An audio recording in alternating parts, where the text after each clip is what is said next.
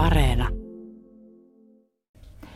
Hämeen vaalipiirin kansanedustaja Mirka Soinikoski, ollaan maskit kasvoilla. Tässä on hiukan ääni erilainen kuin tavallisesti, mutta koitetaan huohotuksen seasta saada keskusteltua. Vihre- vihreistä tuli pari viikkoa sitten Suomessa ensimmäinen eduskuntapuolue, joka ehdottaa kannabiksen vapauttamista. Teidän puoluekokouksenne päätös oli tosi tiukka. Vapauttamista puoltava kanta voitti kahden äänen erolla. 183 oli puolesta ja 181 vastaan. Mirka Soinikoski, miten itse äänestit? No itse en ollut puoluekokous edustajana siellä, että olin, seurasin kokousta sitten siellä muuten vaan ja itse kannatan tätä hävinnyttä puoluehallituksen hyväksymää kantaa. Ja sinällään se on hyvä, että oli tämmöinen, silloin kun on täpärä äänestys, niin silloinhan se tarkoittaa myös sitä, että molemmille kannoille on kannatusta. Ja sen pitäisi tietää sitten rakentavaa keskustelua siitä, että, että miten me tämän asian kanssa edetään. Molemmissa näissä äänestysvaihtoehdoissahan oli sisällä muutoksia tähän Suomen nykyiseen päihdepoliittiseen linjaan. Että siinä mielessä se, että muutoksia tarvitaan, mutta että mitä muutoksia. No minkä takia ö, olet sillä kannalla, että kannabista ei pitäisi vapauttaa? No mä näen se, että tämä on niin valtavan iso askel ensinnäkin Suomessa. 70-luvulla on, on päihdepoliittisia isoja linjauksia on Suomessa tehty viimeksi niin olisi hyvä näin isossa asiassa edetä askel kerrallaan. Mutta tutkimusnäyttöön perustuen niin dekriminalisointi eli yksittäisen käyttäjän rankaiseminen on, on osoittautunut toimimattomaksi, niin kuin me nyt nähdäänkin, että meillähän on käytännössä Suomessa kieltolaki voimassa ja silti kannabiksen käyttö on lähtenyt ihan omalle uralleen nyt 25-34-vuotiaiden keskuudessa varsinkin, että, että siellä ne kovat huumeet on tavallaan näissä tilastoissa on aika matalalla käytöllä. Kaikkia niitäkin Suomessa käytetään ympäri Suomen. Mutta tosiaan se, että kannabis nousee sinne ja asenteet on muuttuneet. Että se on ehkä se tärkein asia tässä, että asenteet kannabista kohtaan kansalaisilla on muuttuneet, niin silloin meidän täytyisi yhteiskunnallisesti seurata säätelyssä ja lainsäädännössä myös sen perässä. Eli tarkoitatko sitä, että koska yhteiskunnassa kansalaisten asenteet on muuttuneet suopeammiksi kannabista kohtaan, niin silloin lainsäädännönkin pitää muuttua, niinkö? Tavallaan kyllä. Et itse asiassa tämä, että se niputetaan sinne niin sanottujen kovien huumeiden joukkoon, niin se näyttää, että siinä näyttää olevan selkeä, selkeä muutos, että, että äh, oliko päihdekyselyssä, niin 800 000 suomalaista on kokeillut kannabista. Ja se ainakin yllätti mut itseni se lukema. Ja se, että, että 80-90-luvulla syntyneistä jo 40 prosenttia on kokeillut kannabista.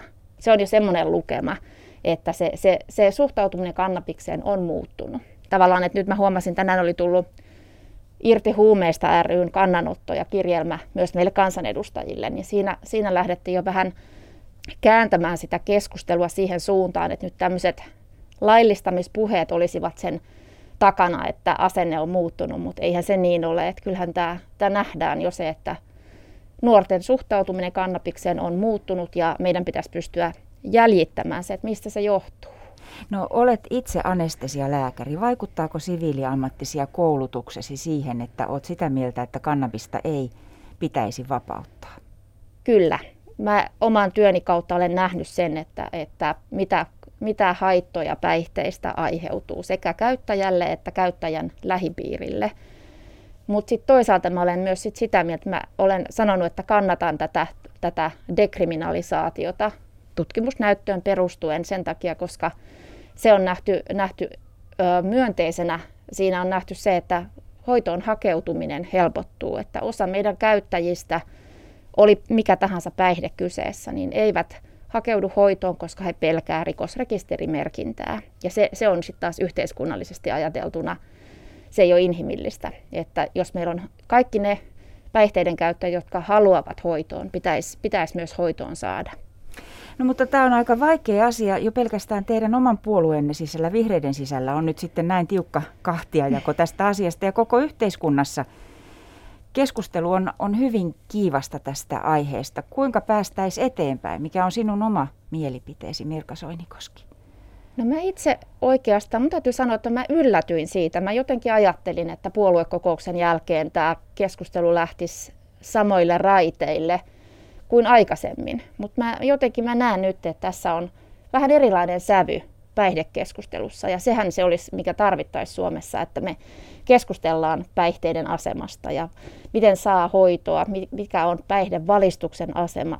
Meillä jokaisella on ennakkoasenne ja meillä on, meillä on tavallaan oletuksia. Et esimerkiksi se, että kaikki olettaa, että joka koulussa saa asiallista päihdevalistusta ja näin se ei valitettavasti vieläkään ole. No mikä on sitten asiallista päihdevalistusta? No se, että se olisi tietoon perustuvaa. Et mä huomasin Etelä-Suomen Sanomissa päihdelääkärikollega viime viikolla kirjoitti, että osa nuorista on, on siinä käsityksessä, että kannabis olisi yhtä harmitonta kuin salaatti. Niin, niin se, se, se kyllä tukka pystyssä mä sitä juttua luin, että toivottavasti meidän nuorilla on oikea tieto siitä, että kaikilla kemikaaleilla ja kaikilla päihteillä on aina vaikutuksensa. Sekä ehkä ne positiiviset, mitä nuoret ehkä ensin huomaa ja mitä he toisilleen kehuu. Mutta kyllä se on ihan itse, tavallaan se on itse petosta, jos kirkkain silmin itselleen tai muille väittää, että päihteillä ei haittavaikutuksia olisi. Oliko tämä äänestystulos itsellesi suuri pettymys?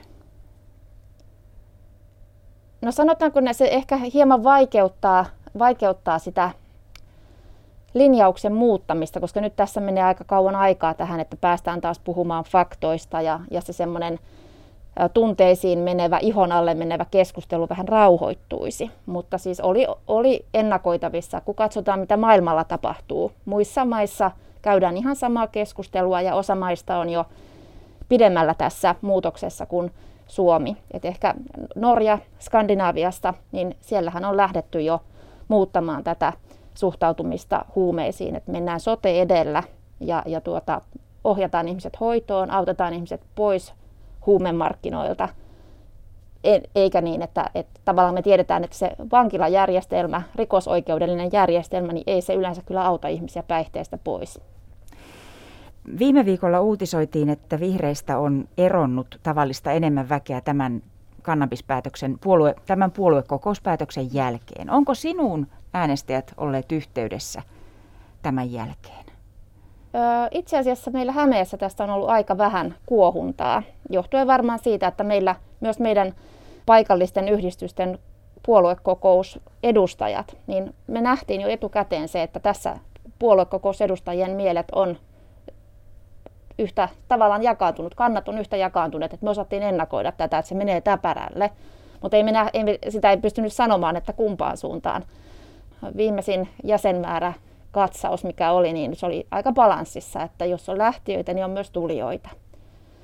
Että semmoinen, että ei sen enempää ei ole liikehdintää ollut. Ja itse asiassa, kun mä meidän piirin toiminnanjohtajan kanssa tästä keskustelin, niin hänellä oli semmoinen vaikutelma, että enemmän on tullut positiivista palautetta, koska lähinnä se, ne päihteiden käyttäjät, jotka on joutunut hankaluuksiin meidän palvelujärjestelmän kanssa, niin he arvostaa sitä, että heistä puhutaan, että he saa nyt äänensä kuuluviin ja meidän järjestelmän epäkohtia saataisiin korjattua.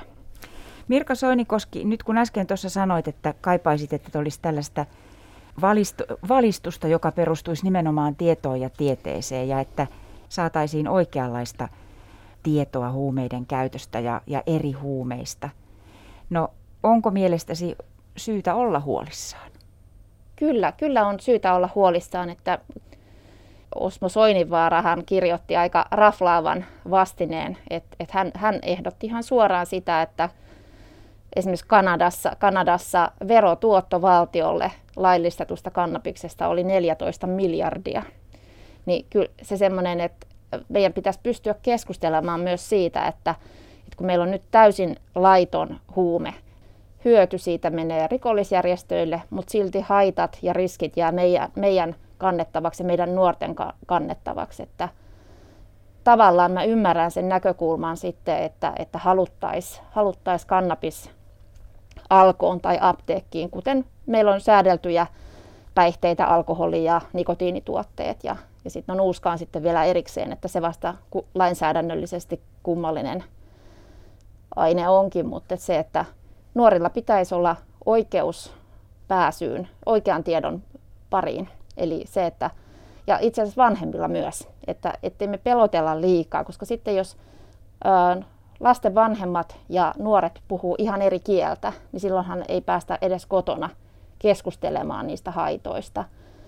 Ja mä oon lääkärinä aina nähnyt sen, että se on vähän vaarallista se semmoinen pelottelutaktiikka, että, että jos me puhutaan kovista huumeista ja kannabiksesta samalla tavallaan sävyllä, ja sitten se on ensimmäinen huume, jota ehkä nuori kokeilee, on se kannabis. Jos, hän, jos nuori sen kohdalla toteaa, että no eihän tämä ollut kummostakaan, jos hän sattuu olemaan niiden nuorten joukossa, joka ei saa siitä haittavaikutuksia, niin siinä on se riski, että sitten ne kaikki varoitukset kovin huumeisiin liittyen menee myös saman tien sitten ikkunasta ulos, että hmm. näistä, näistä aineista pitäisi, kaikista päihteistä pitäisi voida puhua avoimesti ja rehellisesti.